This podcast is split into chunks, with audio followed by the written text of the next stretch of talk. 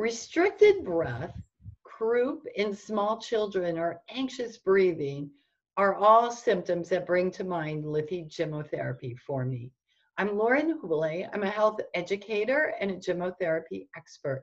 And I'm here today with two of my friends and colleagues to talk about lithy gemmotherapy and lithi the tree. Well, or the shrub, I guess. So Terry, Terry's an herbalist and she will introduce herself. Hi, Megan. Hi, Lauren. Everybody that's with us, pleased to be here today on this beautiful spring day. I'm Terry Brooks. I'm an herbalist. I'm in Minnesota where summer is not here, but spring is advancing. Let's put it that way.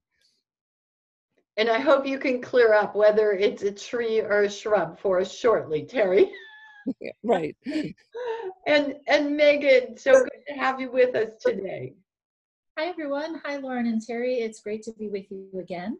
My name is Megan Lemp and I practice Japanese acupuncture and bodywork, um, hospice acupuncture, and gemmotherapy.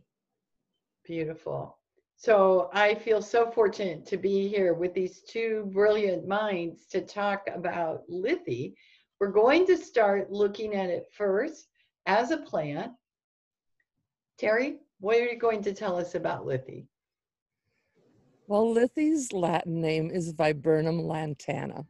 And I would say it's a large, rounded shaped shrub, um, growing about five to 10 feet tall, maybe similar to some lilac trees about that height in most locations. It's native to Europe and Asia, and it grows in zones four through eight here in the US.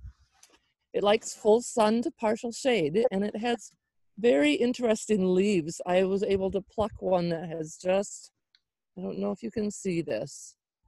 Um, the leaves are kind of leathery and very textured with deep, deep veins. Oh, wow. You can see. Mm-hmm. It, it's very, it, it has a lot of texture to the leaves. And then you will see, though the leaves are opposite, it'll have the blossom right in the middle. And it looks like this most of the winter. Of course, these leaves are tiny then, but you can see that there's going to be a bud of something in the winter or in the middle of that. So it's interesting that even in Minnesota, it, it is quite um, interesting throughout the winter. It looks very similar, just much smaller these white clusters will eventually turn into some berries, which, which progress through the colors of yellow, red, and eventually turning black. And another thing that's interesting about it is it can have all colors on the same cluster at a time. Hmm. So it just, it progresses through that whole thing. Um, the fruit may be toxic in large quantities. I don't think it's going to kill you, but you might have a bad tummy ache. It's usually a non-fragrant plant and it tolerates most soil types except for standing water. And uh, we also know that it is not pollution tolerant. So it's not a plant that they would plant in order to suck the pollution out of the air. It wouldn't tolerate that. But it does attract many insect pollinators and bird species. And here it's considered an ornamental, and in some cases it's considered very invasive. I only have one tree, one shrub, it's never even suckered for me yet. So I haven't had the uh, opportunity to see if it's invasive or not, but you know, it's, it might be something worth, because it is a valuable gemmo, it might be something worth trying to propagate. Oh, absolutely. Please do, Terry. when you were looking into this shrub, did you find any historical evidence or folklore that would be interesting here? Well, this is um, a shrub that does have some historical uses way back, but there doesn't seem to be a lot of mythology about it. It's often called the wayfaring plant, and I think in some gemmo books it's referred to that way because in Great Britain it grew close to paths, it grew along the edges of woods and, and kind of like a partial hedge along the woods. So, wayfaring, it's along their way, they happen to see it. The branches of this plant are quite strong but very flexible, and they were once used almost as string to tie hay bales together, which, you know, strong and flexible doesn't always go together. So I think that's pretty interesting. And um, it, the other thing I found about it was you may have heard of this human skeleton called Otzi, who mm-hmm. was found, he was a Copper Age hunter His body was found in 1991 in the Alps between Austria and Italy. And he was judged to have lived around 3,400 BCE. He still had a quiver full of long, straight arrows that were rigid, and they were analyzed to be from this lithy shrub. So that, that we know that the use goes quite a long ways back. Wow, interesting. And are there clues by looking at the plant or studying it in any way that would tell us about its medicinal use? Well, you know, it's I'm very curious about the leaves because of the texture on it. I don't know what to make of that because right now they're almost shimmering gold with texture. And maybe we'll have some brilliant discovery or thought about that later. But that interests me a lot. And the fact that it's so flexible and strong also is quite interesting. Right now, there is a lot of research going on, con- being conducted on this shrub around the world. And what I've learned is that based on the known chemical constituents and the physiological actions of those, these properties we know it has. It is a plant that has antihistamine qualities, antioxidant, anti-inflammatory, anti-tumor, antimicrobial, antiviral, and it has free radical scavenging properties. If you take all of those known properties together, we can see that it would affect the pulmonary system. It will alleviate bronchial spasms, cough, allergies, helps with COPD. It influences immunity. It enhances natural killer cell activity. And it fights against quite a lot of bacteria that are common, like E. coli, streptococcus, staphylococcus, and so on. It improves joint mobility and it protects cartilage. That's that strong and flexible part of it, I think, where it comes in. It can it could be used in arthritis and periodontitis. It helps with detoxification. It helps the nervous system, reducing anxiety and depression. It has some cardiovascular effects. Um, some are saying it is a blood pressure regulator. So again, that adaptive quality. If you need a higher blood pressure, it raises it. If you need lower blood pressure, it would lower it integumentary system is this the skin and uh, the coverings of our body. So it would be something that could heal the skin tissues and heals wounds. It also has some um, antispasmodic antispasmodic qualities, and some of the very current research is being done on trials for melanoma, lung, gastric, and nasopharyngeal cancers. So we know this plant warrants a lot more research. And when we come to something like this, I often have people ask me as an herbalist, well, how can one plant do all of that? And uh, I am um, of the view that holism is the best way to go vitalism and holism. So once a plant is decided that they're going to make a somewhat pharmaceutical preparation out of it, and that, by the way, in my opinion, includes some of the herbal supplements that are made they will take one or two known chemicals, standardize it so they can exactly tell you how many milligrams or whatever of that. And that I think makes them more toxic and dangerous because we don't have the synergy any longer of all those chemicals working together. And this is why gemmotherapy is such a beautiful remedy because it does. Those stem cells have all of those qualities and it can address all of those issues in our body. Wow. Well, I happen to agree with you, Terry. Thought you might. I do. Um, on that point, and, and so much more, I love what you were saying about the strong yet flexible. That really resonates with me when yeah. I think about this as an extract. And also, it makes me consider what it offers um, people on the emotional level too, which um, I wouldn't be surprised if you tap into as well, Megan.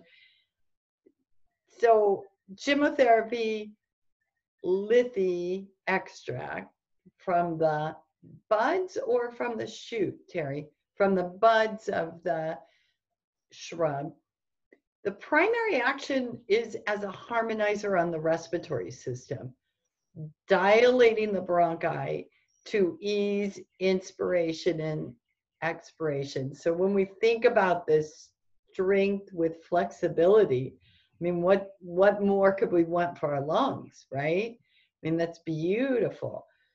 And then it has a harmonizing action on the autonomic nervous system, particularly the brain and lung connection, so that it improves the communication between the brain and the lungs so we don't get false messages that could cause a respiratory reaction that isn't necessary or needed. Um, it we know that lithy is able to harmonize these allergic reactions that would lead to bronchial spasms. It also harmonizes the contraction and relaxation of smooth muscle cells. Again, flexibility and strength right there repeated for us. There's another brain connection with Lithi that we have the brain ear connection, and Lithi has been known to improve hearing loss that is caused by poor communication between the brain and the ear. So, if it's a nervous system issue, and I would say, you know, if the hearing is still intact there, we can help rejuvenate that with lithy. Um, there is a secondary action to lithy with the thyroid. And although I would say right here in gemmotherapy, we rarely work on the thyroid as a separate entity. The thyroid is part of the endocrine system. It has a direct response with the health of the adrenal gland. So, anyone listening that has thyroid issues, this wouldn't be where I would jump in. And I would also say your your response probably wouldn't be favorable. Um, but as we're working whole, holistically, as you're talking, Terry, with the whole body, just like you're advising using the whole plant, we would eventually see some improvement to the thyroid when you with using lithy and to the central nervous system as a harmonizer. Lithy has a lovely calming effect on the body. And in these days particular, it could be very useful for many people. We might use it um, for all ages and all genders at any time that there's physical or emotional lung related symptoms. And I have seen it work beautifully with young children having asthmatic symptoms so that they either never need to use an inhaler, a nebulizer, or they're able to get off of them. And we, it actually changes the function and, and reminds the lungs of how they're meant to operate. When we have acute symptoms involving the lung and bronchi, lithy is an excellent extract to consider, and it's often paired with black currant in those incidences. And then we use lithy in microdoses to harmonize the central and autonomic nervous system, resolving anxious breathing and improving sleep between the hours of 3 to 5 a.m. And currently, that's become a very um, common symptom now in folks dealing with all the, I don't even want to say aftermath yet of this COVID virus, but the the repercussions, I guess. And we have a lot of three to five waking going on, and lithy in microdoses, and and lithy is very powerful. So one drop of lithy is really plenty. In chronic cases, people with chronic asthma, chronic bronchitis, any cough requiring bronchial dilation, um, we can certainly consider lithy. It's been a very active ingredient in protocols for those who are dealing with COVID symptoms. So that's what I have to say about lithi eh, from the gemmotherapy extract from the Asian medicine lens. Megan, what can you add to that? Yeah, again, Terry, I was so touched by what you said about strong and flexible because that I do think that really does speak to this as an extract. Lithy supports both the lung and secondarily what we call the kidney energy as it relates to respiration. So the lung energy is sometimes referred to as the delicate organ And that, again, it's not because it is delicate, but it's because it's our most external layer and forms our outermost shell that encounters the external environment. And so it therefore tends to take a hit. And it's often the first one affected by the external environment. So we see lung issues in a wide variety of cases. As Lauren was saying, we see all ages needing lithy during all seasons. Lithy can be applicable. And together, the lungs and the kidney oversee the breath. And the relationship is very much at play in upper respiratory challenges.